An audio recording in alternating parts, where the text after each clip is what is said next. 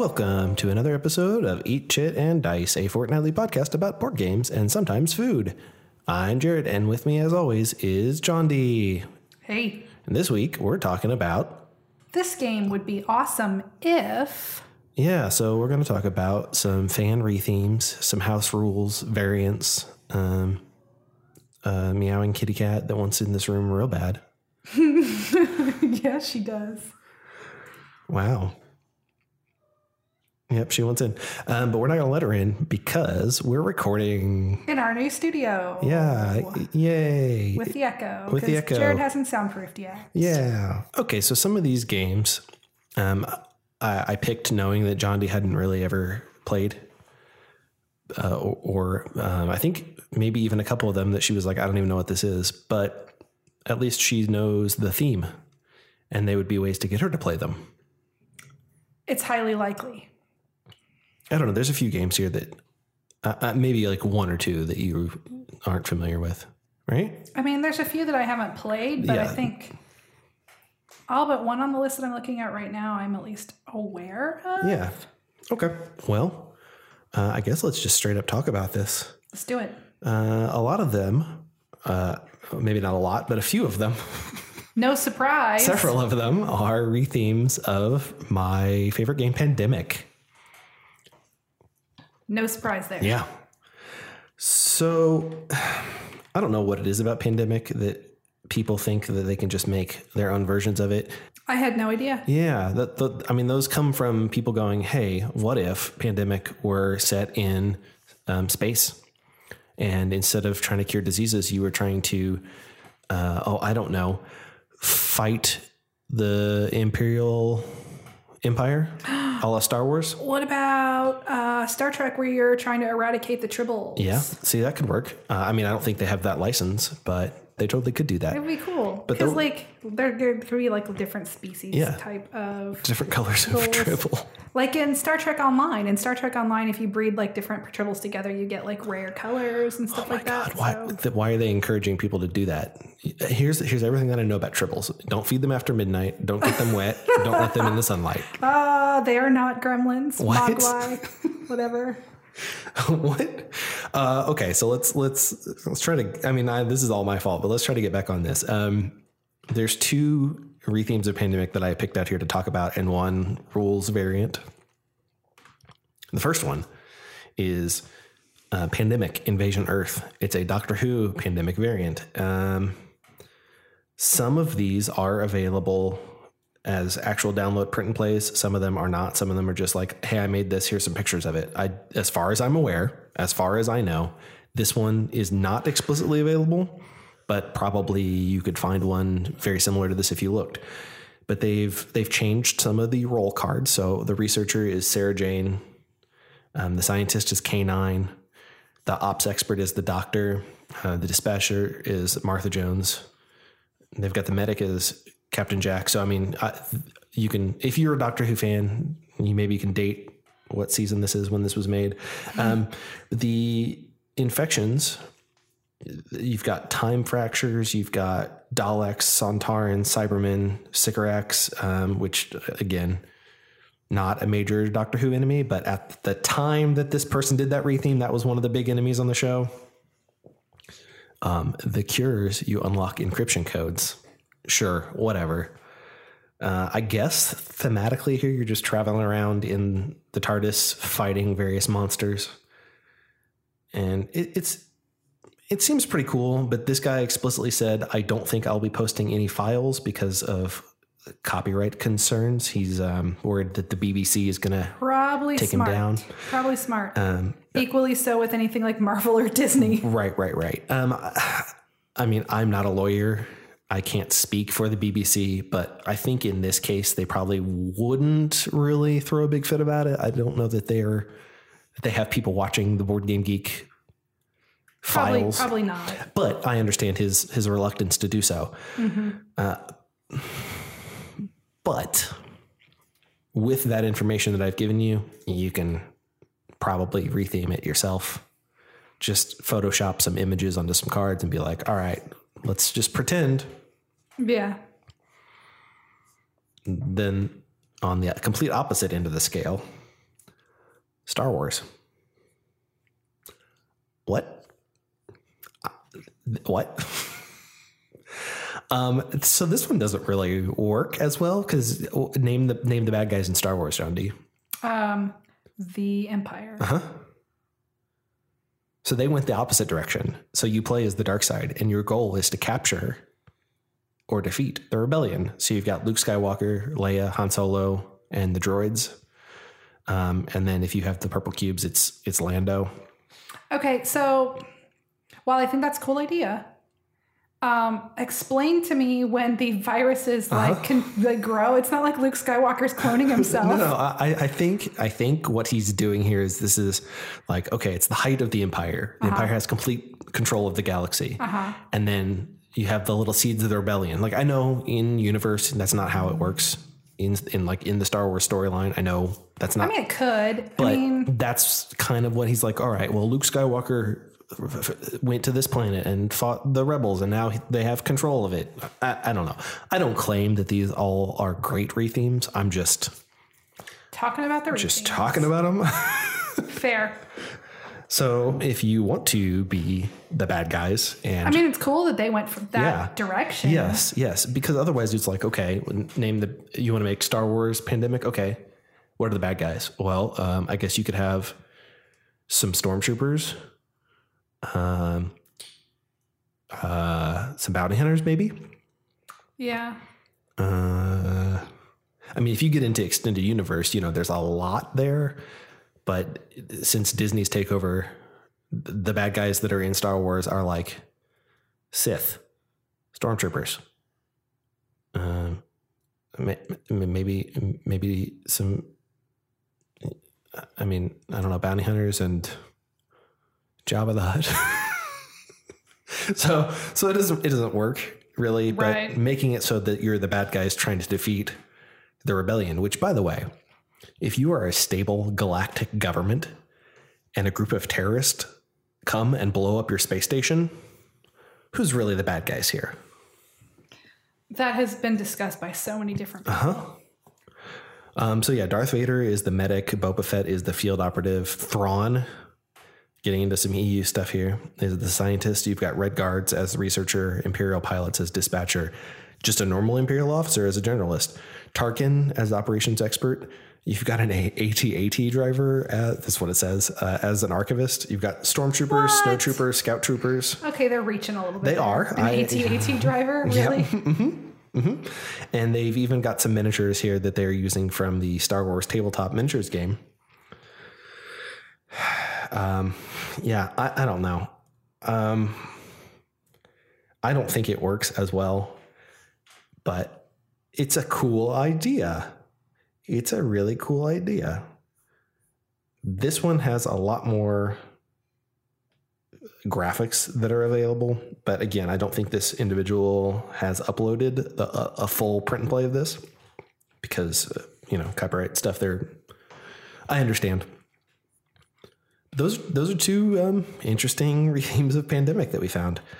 Uh, another pandemic thing that we found that's not even a board game that I am super excited about and would love to see in person. Some mad lad out there has rethemed a pinball machine as pandemic. What? What? So they've taken a pinball machine. Uh, that game is Hard Body, which um, don't go look up or do, but um, I warned you not to. Uh, it's very 1980s Baywatch bodies. Well, anyway, um, you're an adult; you can look it up. But they they're retheming it to pandemic. I don't fully understand, but I'm going to put a link to it. Are you looking at it? Are you looking at Hard Yeah, Body? I know. I've played this pinball machine. It's Oh my um, god, that's hilarious. yeah. I'm going to put a link to this to the thread that's on this pinball website because I think this is awesome. This is one of the coolest things I've ever seen in my life. Oh my god. 1987 at the height of the fitness craze of the 80s. Uh, well, I told you not to look at it. Oh my god, it's hilarious. oh my god, I'm looking at like the actual stuff on the pinball, like in the on the on the field. Yes. Mm-hmm. Oh my God. Everybody do yourselves a favor and look at this because it's really funny. Yeah, it's uh wow.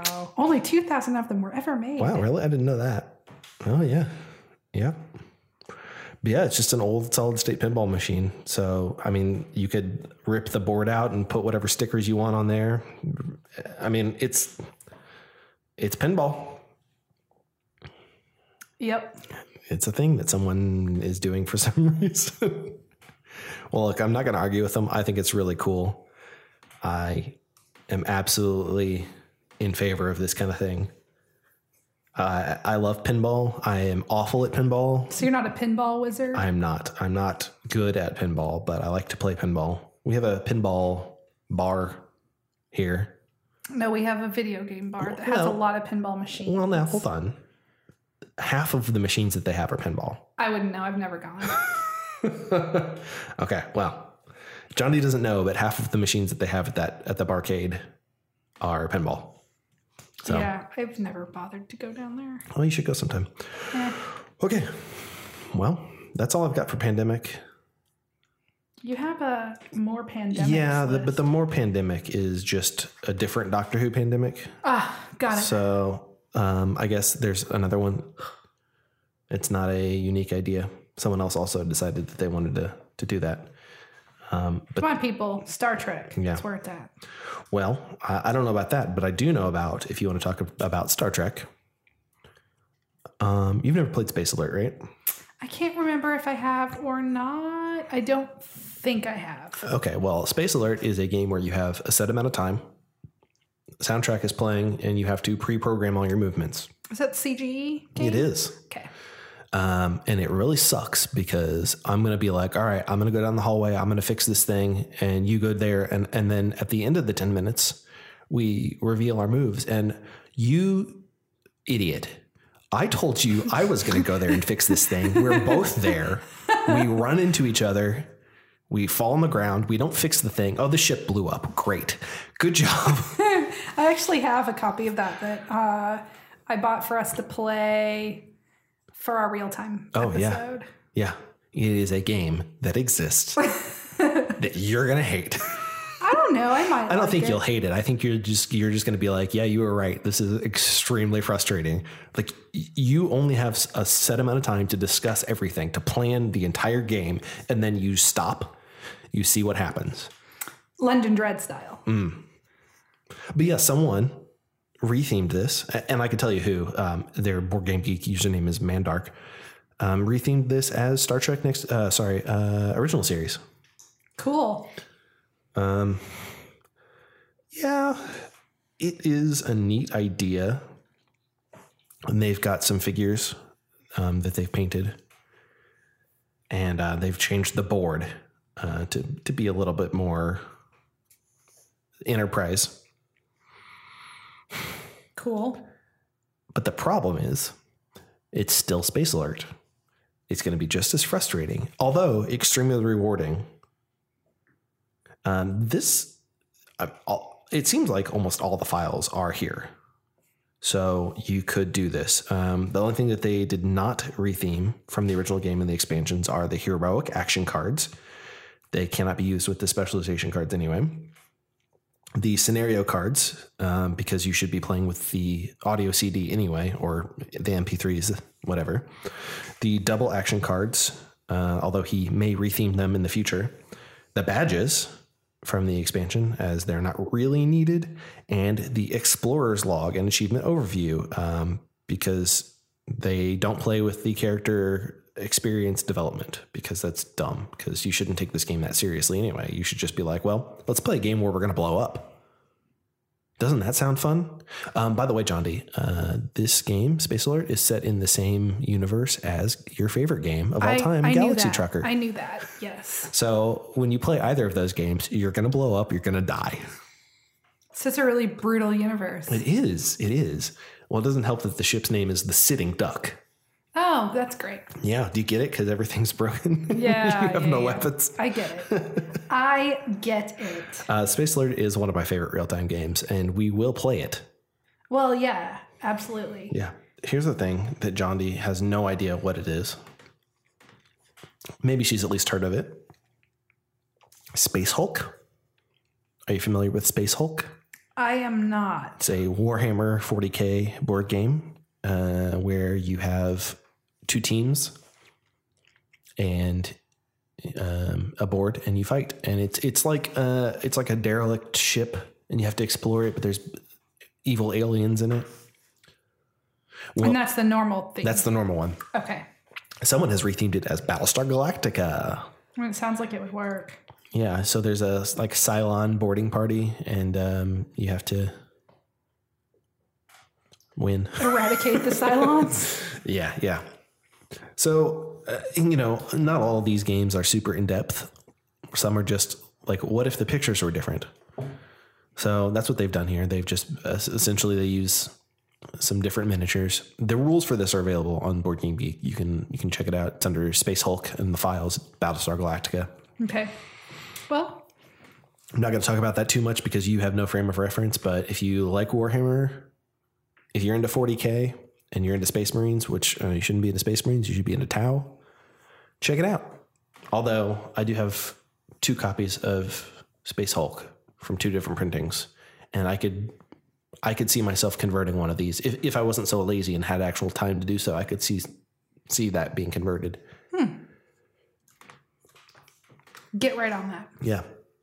So these next two games, I would actually, I think I'd actually spend the time doing the retheme. Yeah.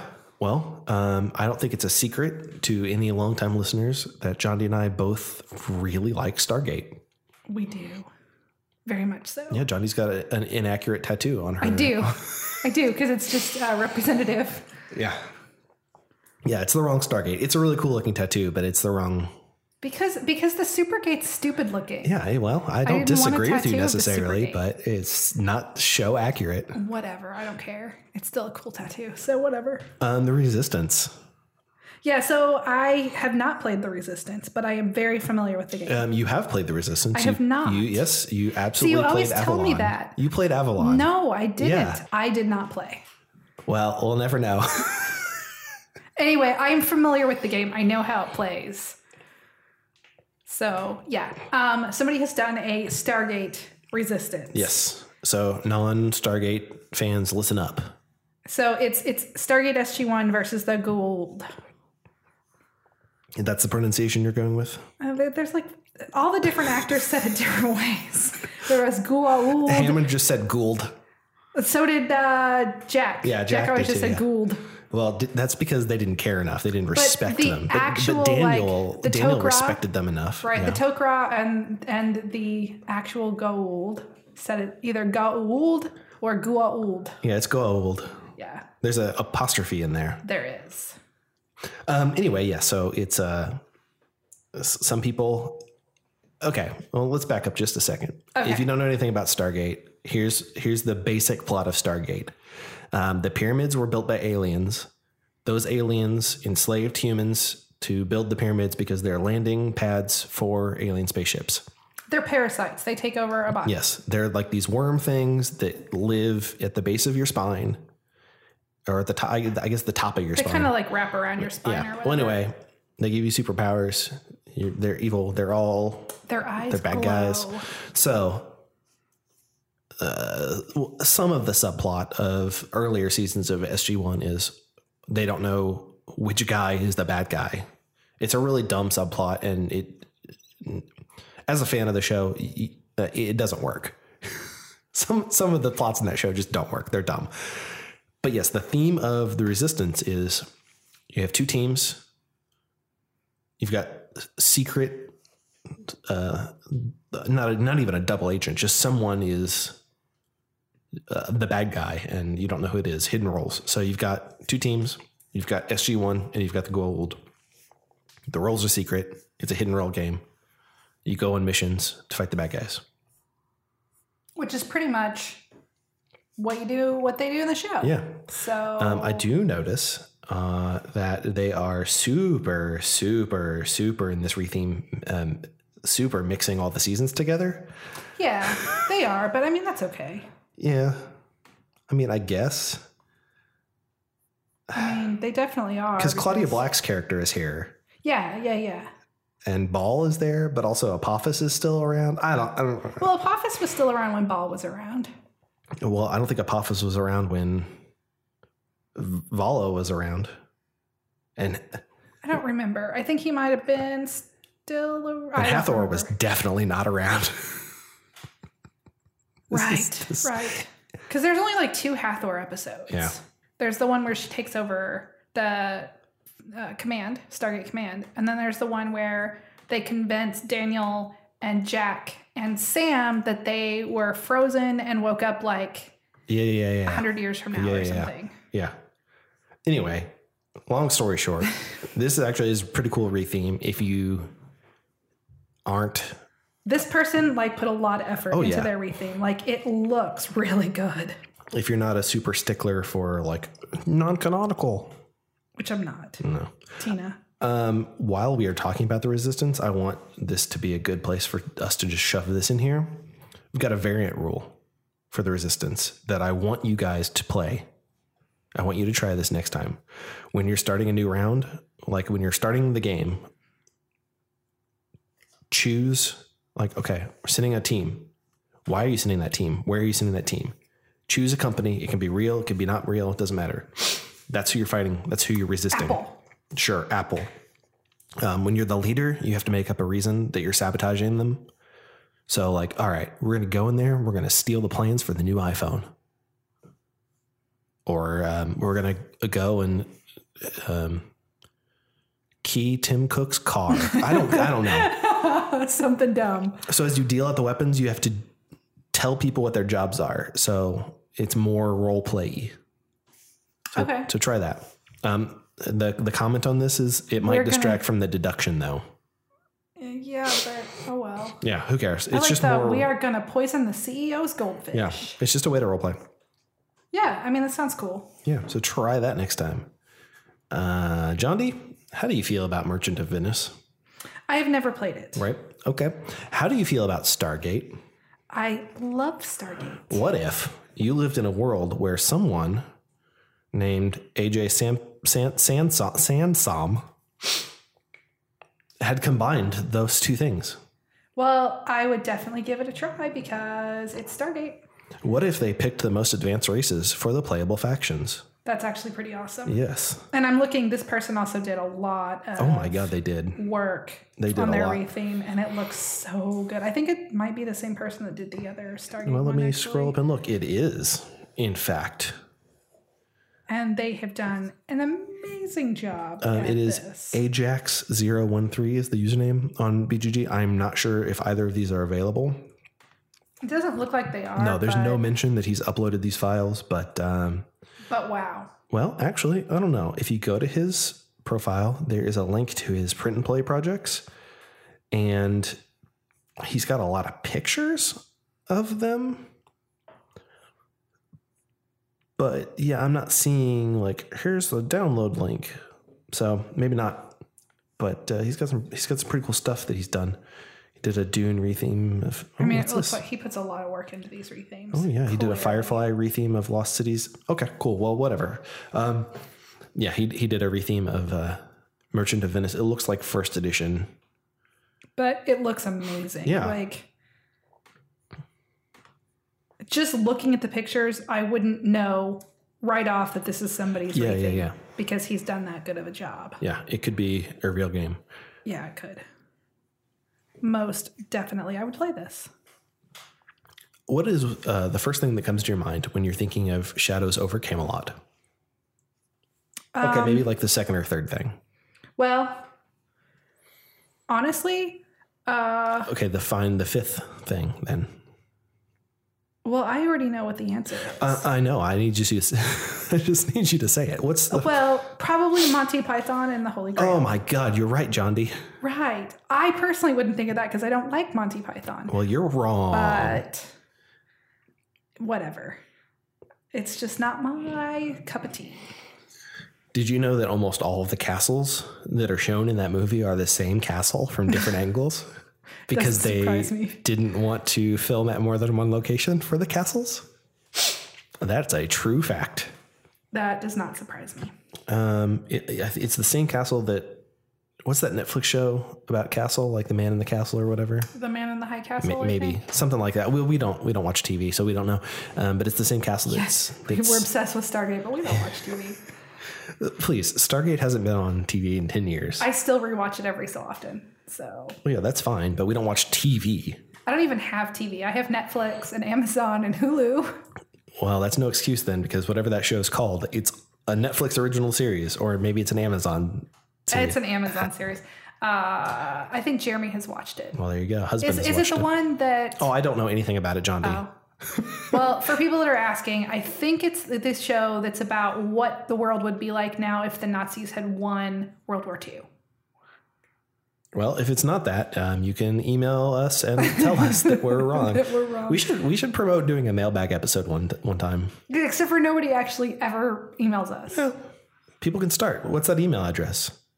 Uh, yeah, I don't know it either. Email John D. At eatshitanddice.com and I check it once in a while. you can tweet at us, you can Facebook Yes, message us. actually, if you Facebook, John D will read it. I do Johnny read our will Facebook absolutely see it. I absolutely do. If you those. tweet it, I will see it. yes. So if you want to say something nasty about me, send our Facebook page a message. And if you want to say something nice about me, tweet us. something like that. anyway, yes, there's a Shadows over Camelot retheme that is Monty Python and the Holy Grail.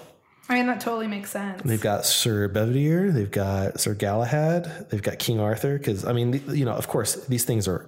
This is already the game, so why wouldn't you just change the picture? Um, they added Patsy. They've got Tim the wizard. Um, they've they've got little cardboard standees that you can have of all the characters, so you can. I mean, all of this stuff you can print out. They've redone the art of a lot of cards. There's, uh, of course, um, one of the cards is Witch. Yeah, it's real good.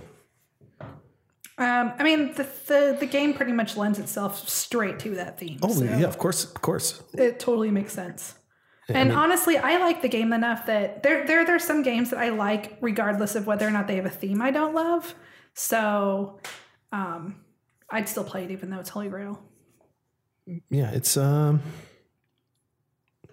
I don't know. There was a period of life, a period of, of life in my time, where I watched Holy Grail a lot. I've never watched it all the way through. So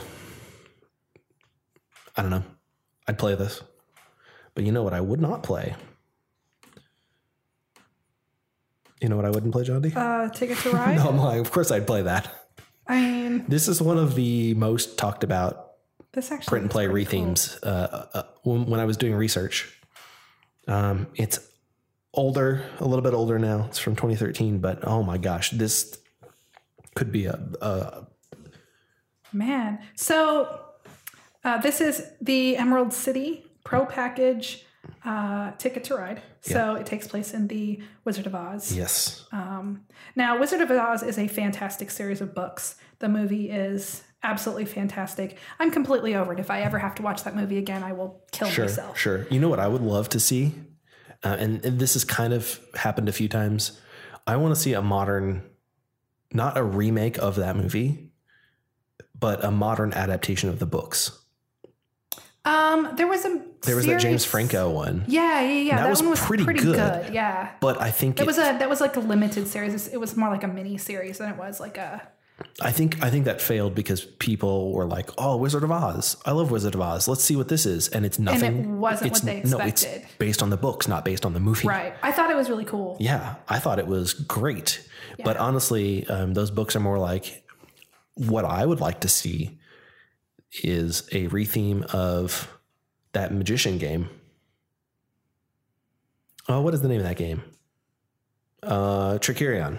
Oh, oh yeah. Since that is absolutely what the the the book that happens that is the Wizard of Oz before he goes to Oz. yeah. That is 100% what that game is. Oh my god, it totally is. For those of you that haven't read the books, stop what you're doing right now and go read all of them. Uh, I don't know about that. Just go to Wikipedia and read the Yeah. plot synopsis. They're actually you have to really get into the because they're they're dated. They're definitely Yeah. dated in the writing style, but it, a lot of them are really fun. Some of them not so much.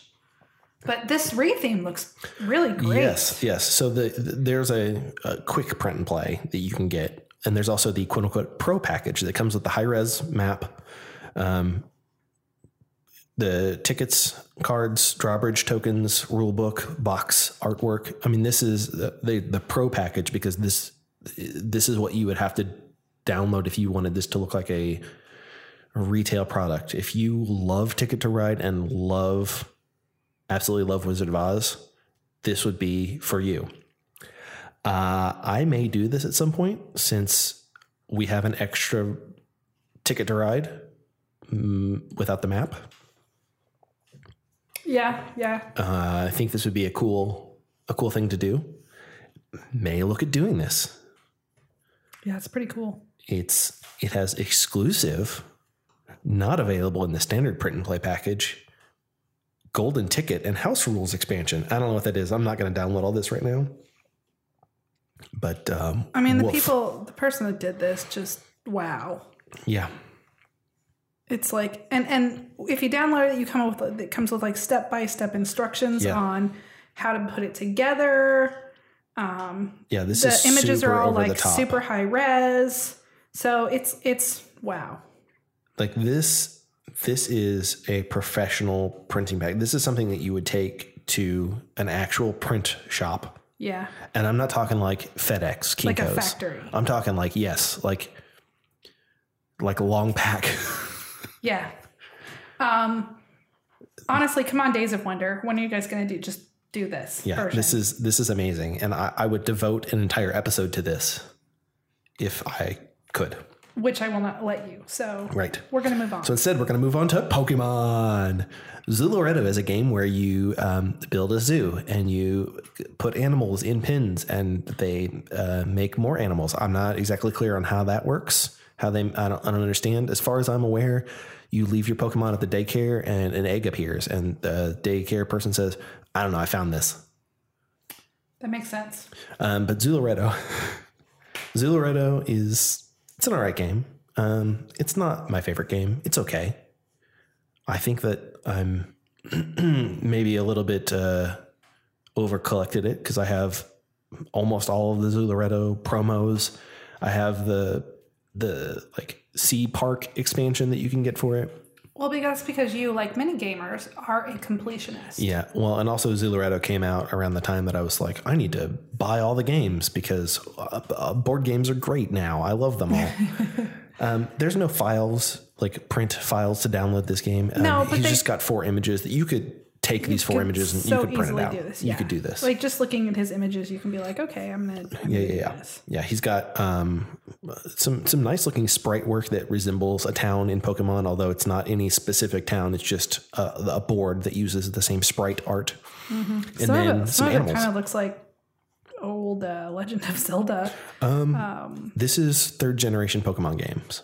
This is the Mm-hmm. Game Boy Advance Gen 3 games. Yeah.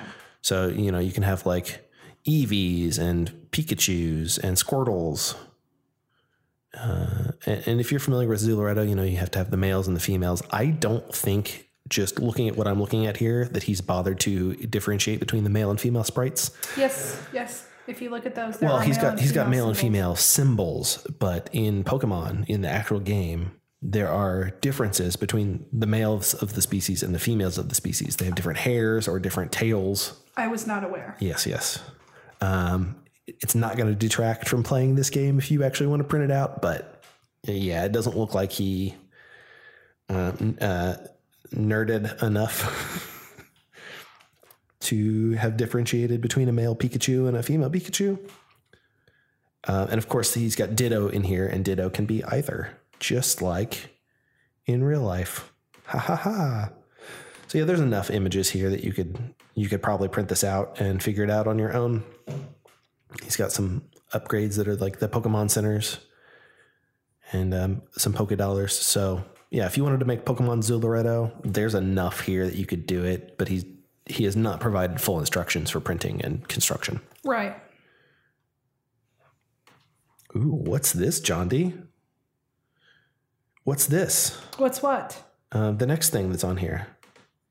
Uh, This one. This one right here. Yes. So you've heard Jared and I talk about Crokinole before. It is a game that we both very much enjoy. And uh, for those of you that play Crokinole, it's it's a dexterity game where you're flicking discs to try to get them into the circles that are higher scoring. So there's like a hole in the very center that's a 20 point score and then the circle then there's like an inner circle that is 15 points and then the further out of the rings that you go, the less points that you get It's kind of like circular shuffleboard, although not at all. I mean, a lot of people compare the two. Yeah. Uh, there's a lot of skill involved in it, more than just trying to get your discs to go where you want them to go. Because once the opponent's on the board, your discs have to bump the opponent's disc Yes, yes. Or you're off the board. So there, there's definitely a lot of skill to the game. Um, so we came across somebody that has a house rule. They call it the cool rule, and it's just hilarious. I mean, I don't know that I would use this rule, but it is hilarious. There's a lot of very particular rules about how things can interact with each other in Crokinole. Yes. And like if a disc leaves the playing field and stuff like that. Yes. Um, these people said, you know what? Eh, If it's cool, it's allowed. So like you're for like, oh my god, I can't believe that happened. It would totally be allowed. Yeah. So things like if the puck flies off the board and bounces off your partner's head and lands in the center hole, that would totally count. In official crokinole, that would not count. Yeah. Um, they say that if the puck lands in anything like a wine glass, uh, cleavage, uh, a dog bowl, then it's a it's a automatic twenty. So um, I feel like just for fun, that could be a lot of fun because then people are going to start like aiming for other ridiculous things. Right. I mean, I totally, I know I would. I don't I don't want to encourage that kind of play. I mean, the coolest thing that I've ever seen that I can remember is uh, a shot in Crokinole where a disc was flicked. It went into the like the out tray, the out of play tray. That disc hit another disc that was already out of play and knocked that disc back into play. We allowed it So um, just because, like, what what what did you what the heck? How did you do that? I'm trying to remember. Uh, our friend went and watched. Uh, no, he played in the uh, national tournaments at Gen Con this past Mm-hmm. year, and I remember him showing me a picture. I can't remember exactly how it happened, but it was a legal move. The judges determined it legal. Uh, one of the discs ended up somehow slipping underneath another disc. So the two discs were like balancing on the Oh. very center 20 point thing, one on top of the other. Okay, interesting. So that that is, and it was considered legal. So uh, A 20, by the way, is called a dookie, apparently. Never gonna, I will not ever use that. I will not either. No. No, no, no, no. No, that's real stupid. I mean, that's fine if that's what it's called, but no. It no says thanks. doogie, not dookie. No, yeah, doogie. You said dookie, I like just- like poopy. Oh, no. Um, we've got some more house rules here. Uh, John D really likes Mysterium way more than I do. I think it's all right, but she really likes it more. It's Clue for grown-ups. Um, there's two variants here that I've got. Um, true ghost variant. The ghost can only communicate by knocking on the table when the psychics ask whether or not their guess was correct, and they otherwise have to wear a mask so they don't show any facial expressions or looks giving away anything. So one knock for you're wrong and two knocks for you're correct. There's also, which I like this one way more, way more, true psychic variant, where the psychic players cannot show their vision cards to anyone. Instead, they have to describe them. So it's almost as if they're seeing the vision in their head and they have to describe it to the other players. I like that one way more. Which is crazy because then you start hearing why they are picking the images they're picking to go with their psychic card. Because, you know, sometimes you look at the person, you're like, well, why did you even guess that? Right. But if they're describing their card, you're really hearing, like, out loud how they visualize, like, how they're, what are they noticing about that image to begin with? Yeah, it's it's very interesting. It's a very sounds really interesting, idea. I would try that. I would I would try it. Um, let's see. I already talked about this one. There's a resistance one. Um, this one is a joke, but I love it. Uh, this this person posted their house rule for Munchkin. There are so many Munchkin house rules. Oh, there's a there. lot, but this one is my favorite. This one really upped the fun for me with this game. When you open the lid, just close it again and choose a different game. I was getting ready to say that some of the house rules should be like, just don't play. I really like this house. I would play this house rule. Um, aside from the obvious advantage of a quicker playtime, I think what I like best about the Munchkin variant is how it keeps your cards in good condition without having to sleeve them. It would. Um, there's a real one. I didn't put it on here. But there's a real one that I found where at the beginning of the game you draw a name from a hat of the player, and if that player wins, you also win. So, like, if I secretly draw your name, I'm not going to attack you as much, and I'm going to help you. So it would increase the. Oh my god! It would so much increase the game time, uh, the, the quickness of the game time. Oh my god, as if the game isn't already long enough. No, no, no. It would make it shorter. Oh, okay. Because it wouldn't be then everybody is trying to attack you. Okay. Like, okay, I've got a card that I've got John D's name, so I want her to win because if she wins, I also win. So I'm not just going to play all my monster cards that stall the game. Right. I don't know. I, I don't ever want to play Munchkin anyway. I don't either. I mean, it's not a bad game. There are just games that I like more I that are shorter flat and out more just fun. don't like it. When I first started playing uh not Monopoly games, I liked Munchkin. Okay. Um Yeah, I mean, I I've bought a lot of different versions of Munchkin because it's fun with I've even right bought people. the kids version of it, which Oh, by the uh, way Treasure Hunt or whatever. Which by the way, don't buy it. oh, It's um well, I, I don't think it's a game that you have to have house rules for because it is not well done. I thought it was a Toys R Us exclusive. Is that not the case now? I got it at our local Oh, friendly, well, then at our I friendly guess- local game store. Okay. Um.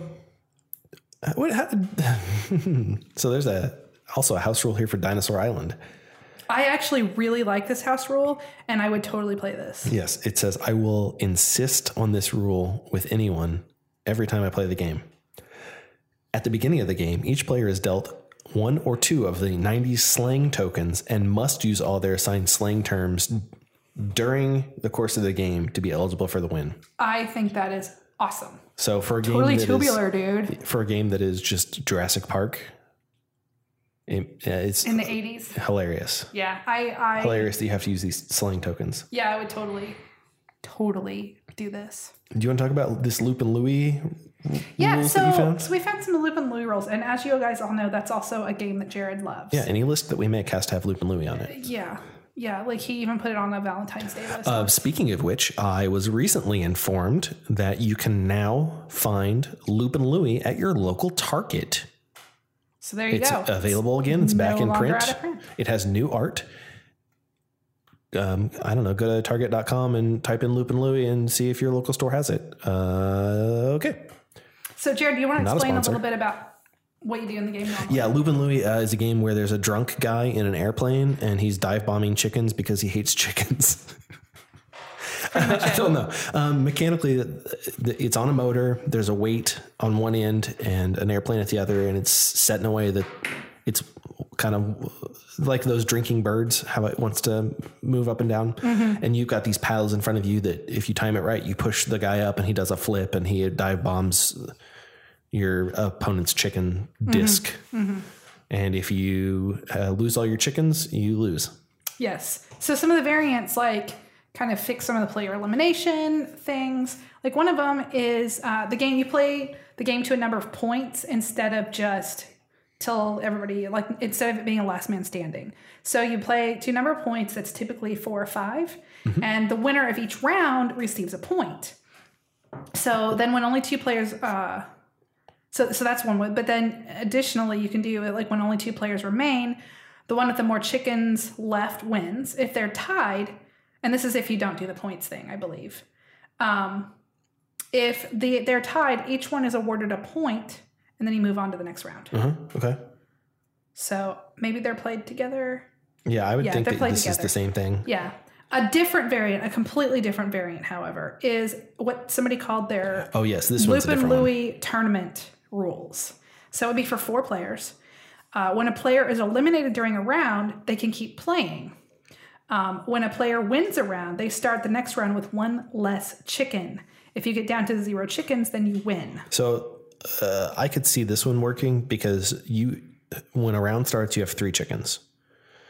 So I guess if you won the previous game, you would start with two chickens, which means that you have to protect your chickens and get rid of your opponent's chickens. Yes. But you have a disadvantage, Because you've got one less chicken. right? And then when you're down to one chicken, so let's say you win two rounds in a row, you have one chicken, everyone else has three chickens. They're going to be coming for your chicken. Right. So I could see this self balancing pretty well, unless you have someone that is um, is somehow super good at this game that's extremely random. I mean, there's a little bit of skill involved with timing it. You can get it to a point where you know, like if I hit it exactly now, it'll do a backflip and it'll attack the guy on my left's chickens and it'll automatically hit the chicken. There's nothing they can do about it. I see that a lot. But I don't know. I think this would fix it a little bit better. And then when you get down to starting with zero chickens, you would win. Right. So eh, it seems seems okay. I don't understand this one. You you told me about this, and I was like, oh, okay, but I didn't really follow. So this one's about sorry. And instead of all of your pawns just starting in your own area, you start one pawn in each of the areas. Right. So if you're the yellow player, you don't have all of your yellow pawns in front of you. You distribute them to green, red, and blue. Yeah. And you keep one. But you still play all your colors. It's just now Okay. your different pieces are different lengths away from your ending, your home area. So I still have to roll to get them out. Yes. Like just because it's in front of you, I'm still rolling to get my guy out. Yeah, all the rules would still be the same and it would still be your pawns. It's just they are all at different um, distances from your goal area. Okay, and this one it says that pawns sent back to start would be sent to the start furthest from home without a pawn of their color. So strategically, then you'd want to start with the ones that are closer to home because if they if you empty that, then it is technically the farthest away from home without a pawn in it. Hmm. Interesting. I'd be like if I was going to play Sorry, I'd try. You know, I'd try it Well, if I'm going to play sorry, I'm going to play sorry sliders. I knew you were going to say that. yeah, sorry sliders, best sliders. yeah, but anyway, um, I think it sounds interesting. We also found rules that um, I've always played with and think should have been in the rules from the beginning for Zombicide. Yes. So in Zombicide, there's a targeting order. And if you are in a square with a survivor, um, like another human player, they are targeted first, which, Which has never made so sense to me. stupid. If you and I are standing back to back shooting zombies, and I'm like, look out, John D, there is a zombie over there. And I go to aim at the zombie, why do I shoot you? Right. It, I mean, it's just really dumb. Like, okay, if I'm shooting into the next square over, and like you're fighting a zombie there, and I'm shooting while you're fighting the zombie, okay, sure. If you botch that roll, you should shoot the survivor. But Mm-hmm. I shouldn't automatically go, John D, John D, there's a zombie over there. I'm going to shoot it. Bang, bang, bang, bang. And I shoot you. I mean, you could what? be shooting the exact opposite direction, but you're in the same area, Yeah. so you shoot the the other human. doesn't make any sense. Yeah, it's real dumb. So they they have done what I always do. Um, you hit your companion on a roll of one or two, which is not what I do. I just do if you completely botch it. Um, it's kind of like a critical fail. So if you and I are fighting a zombie and I botch my roll, absolutely I can shoot you. It's like you dropped your gun and Yeah. it misfired. or like, oh, I got really scared and shot you instead of the zombie. Sure, that's fine. Um, I also don't allow that rule to be used with shotguns because if I'm shooting a shotgun into an adjacent square where you are, sorry, D, it's a shotgun. I can't Right. exactly aim a shotgun. Right. So yeah, there the rule for Zombicide there is um, if you're sharing a square with another player, you are supposed to shoot that other player first, and that's dumb. Yeah. It really It's not fun to shoot your other player. Like strategically, I don't understand what the point of that is. You you and I need to move away from each other so that I don't shoot you when I'm trying to shoot a zombie. Right. So you go over there, I'll fight these guys. But you need to leave so that I don't shoot you. it's just it's stupid. It's it's dumb. Now, Yeah. when I was demoing Zombicide as part of the CMON, like I don't remember what they were called, the ambassadors or whatever, I taught people the actual rules. When I was doing the ambassador demos, I played it to the rules. But when I was playing it with just my friends, no, no, we're not doing that. I'm not going to shoot you. Makes sense. It's dumb. It is. It's real stupid. Oh well, it's a great game. It's just fiddly. Um, okay, I'm gonna jump down here to this part real quick. Um, there's a house rule that is not board game specific that I want to talk about. Um, don't play the jerk move. This is what I've written here, but not what you would say. Um, basically, if there exists a move in the first turn or two of a game that would just completely destroy an opponent with little benefit other than you would destroy that opponent, don't do it. So if you're playing, Unless you're our gaming group and we're playing with my husband. yeah, if you're playing a two-hour game and there's something you can do early on in the game that would make it so that another player could never recover, and the only benefit to you is that that move would make it so that the other player could never recover, don't do it. Yeah. Um, I mean, if you're playing an aggressive game, sure. But if it's a game where, like, eh, I could do this to help myself to really set myself up, or I could make it so you don't have fun for the next two hours. Yeah. Don't do that. Yeah. Don't be that guy. Um, another rule that is not game specific is if you bring a new favorite game to game night, but you don't know how to play it, you haven't opened it or punched any of it out, We're not playing the game. we're not playing that. Now, if you just bought a game and you already know how to play it, or you know that the rules are going to take like three minutes to explain, sure, fine. Like Tokyo Highway.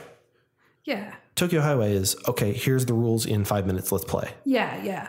But if, if you bring Twilight Imperium and you haven't punched it out or read the rules, uh, No. no, no, go put it back in your car. Uh, GTF zero. hey everybody we're going to have a game night we're going to play all weekend we're going to have a, a lock-in bring your favorite game know how to play your game please Yeah. Yeah.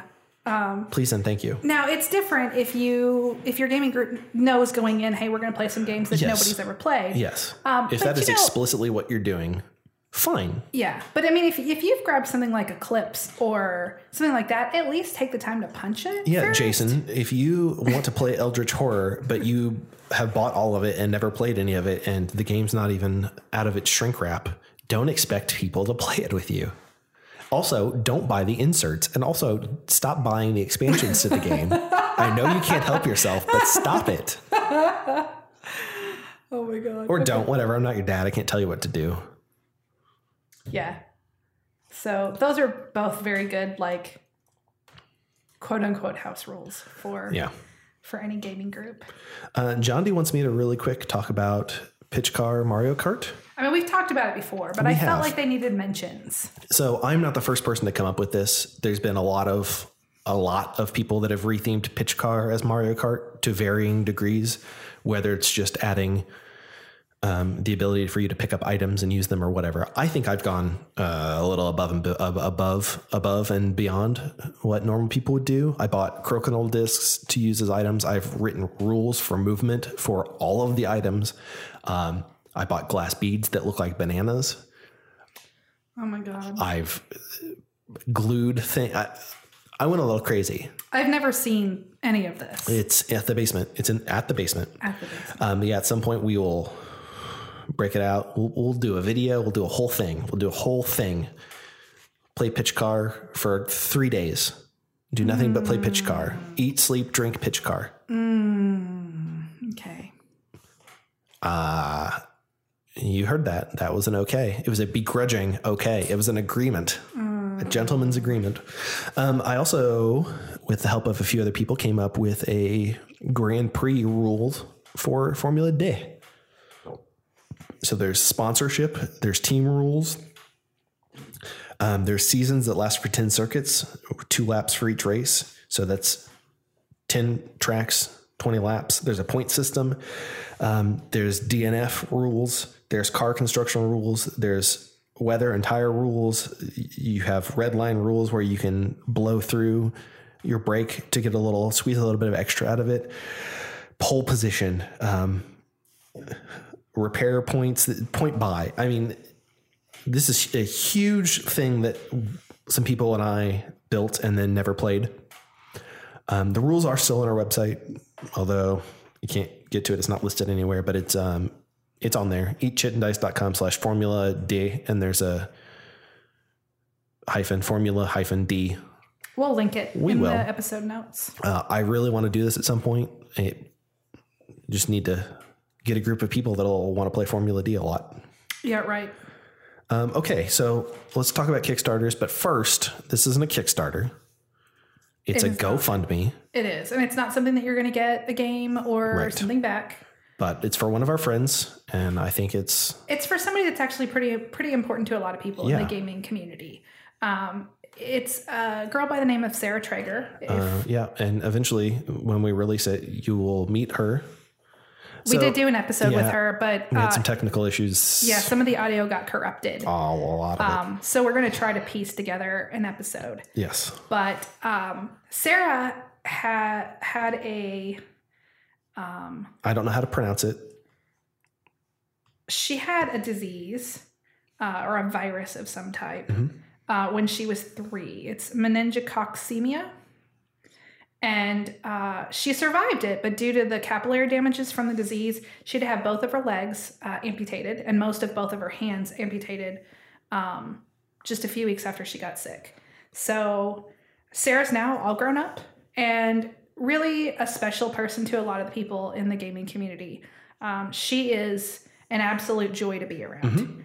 Um, she is so good at playing games. Like she just She's amazing at teaching them too. she is. I mean, if you find a game that you want to learn, Sarah, if she's played it, she would be happy to sit down. It doesn't matter how many times she's played the game. Um, she will sit down and teach the game to you, and she is so good at it.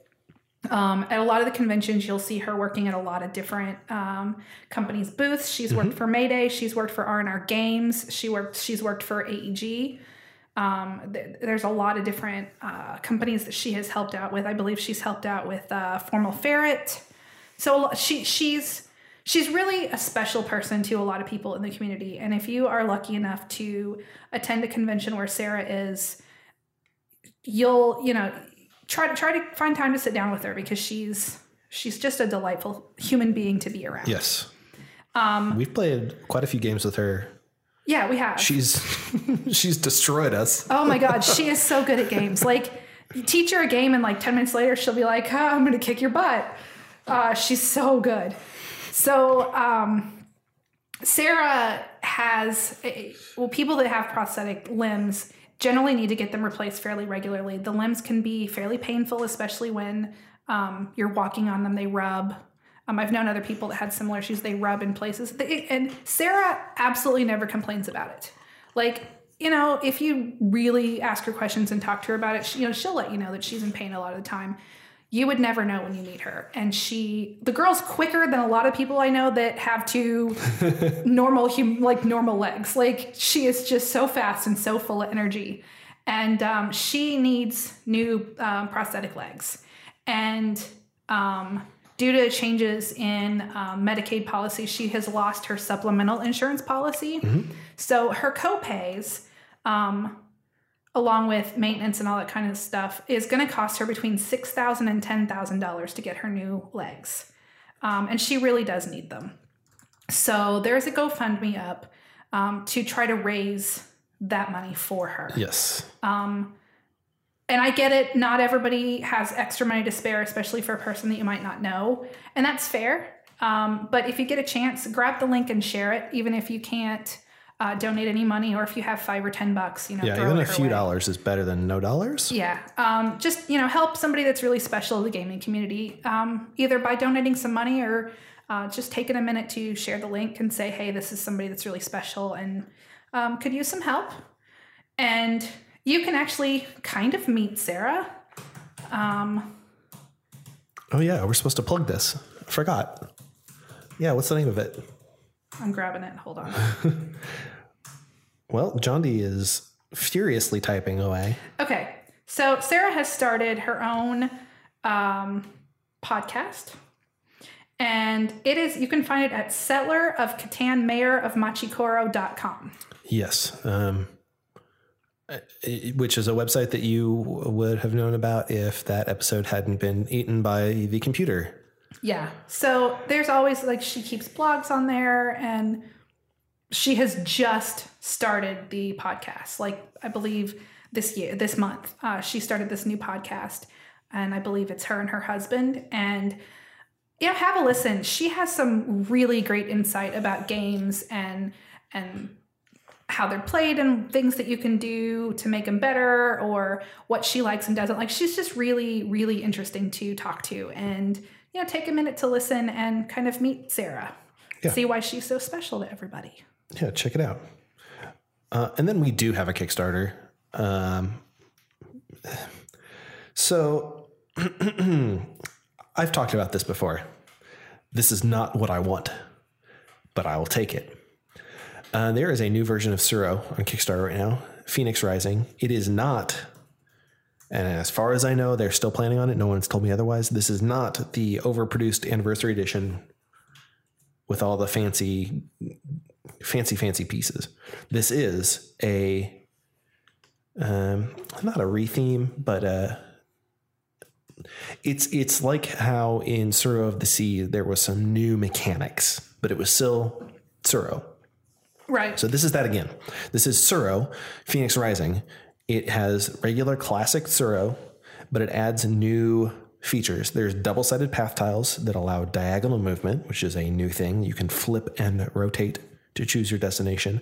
And there is a new like vacuum mold board to facilitate that. Um, it's similar to some of the vacuum form trays that you maybe have on some of the games that have the little dip at the bottom so you can get your finger in there and flip stuff over pretty easily. And and as a phoenix, you also have the astounding ability to rise from the ashes and return to the board once per game. So you get a second chance. Yeah. Uh, I, think we've talked enough about Tsuro that you know how I feel about Tsuro. I don't love Tsuro. I'll play it, but it's a little bit too abstract for me. Well, John D. uh, this Kickstarter exclusive uh, bonus pieces, uh, eight Phoenix spawns. Eight, wow, eight Phoenix pawns in unique colors might change your mind, as well as mini expansion Twilight portals that allow the Phoenix Phoenix pawns, I have to say that slower, to teleport around the board. And that's not all, John D. The tip of the iceberg custom one millimeter thick PVC tray replaces the standard cardboard insert in the box. What? I mean, that's cool, What? but the game's still a little bit too abstract. For That's fair. taste. I mean, I mean, I will play it um, if I'm with people that really want to play it. It's not a game that I hate playing. Yeah, that's fair. I just don't really like it. well, I I like Tsuro enough to the point where if Calliope ever actually makes that super overproduced version, I will absolutely throw money at it. Uh, yeah, I, I mean, it's Tsuro. There's not much more to say here. It's Tsuro with some new stuff. Uh, it's based on a game called Squiggle. How much is uh, is it? Is it to be all Um, if in? you want the Kickstarter exclusive set with the Phoenix Pawns, the Twilight tiles, and the new tray, it's $55.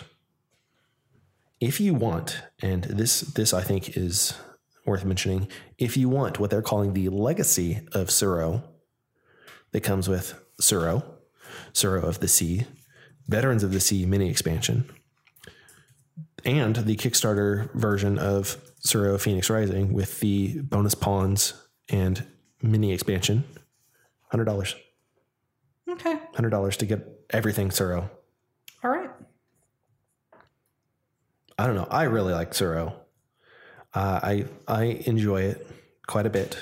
Um, the original 2004 version from WizKids, still one of the all-time classics. And who knows? Maybe if this Kickstarter does really really well, maybe there's a small chance. Maybe they'll do a 15th anniversary edition with the fancy, fancy, fancy, fancy, fancy stuff. Maybe. Probably now, not, You don't have to do the hundred dollars. You No. can be in. You can get the retail. You can do the retail for one for 40 45, bucks, yeah. Or there is a Kickstarter Kickstarter exclusive set Oh, it's for yeah, just for okay. Yeah, so I mean, you can do that. Yeah, free shipping apparently, or maybe it's charged afterwards. I don't know. Uh, please, sh- yeah, the shipping charge will be charged after. So okay. Yeah. Well, as usual, there's going to be a link for that. Yep. That is a thing we will do. All right, John. Do you have anything you want to plug? Anything else you want to? Uh, no, No. nope. That's it. All right. Just Sarah and her website. Yeah. Uh, we will put a link to her website in the episode notes. And as usual, the episode notes are available on our website, eatchitanddice.com. No idea if they're available on iTunes because I don't look at iTunes. But if you want to give us five stars on iTunes, all the stars, I assume it's a five star rating. If it's 10 stars, please don't give us five. I assume it's a five star. Give us five stars. Give us all the stars. Tell your friends, tell your family, make them listen. tie them to a chair, and um, hold their eyes open with that thing from Clockwork Orange. We'll just go on a road trip and then be like, this is what we're listening to. Okay. Well, Johnny, until next time. You can eat chit and dice. Wow, that's a really rude thing you would say to me. Why?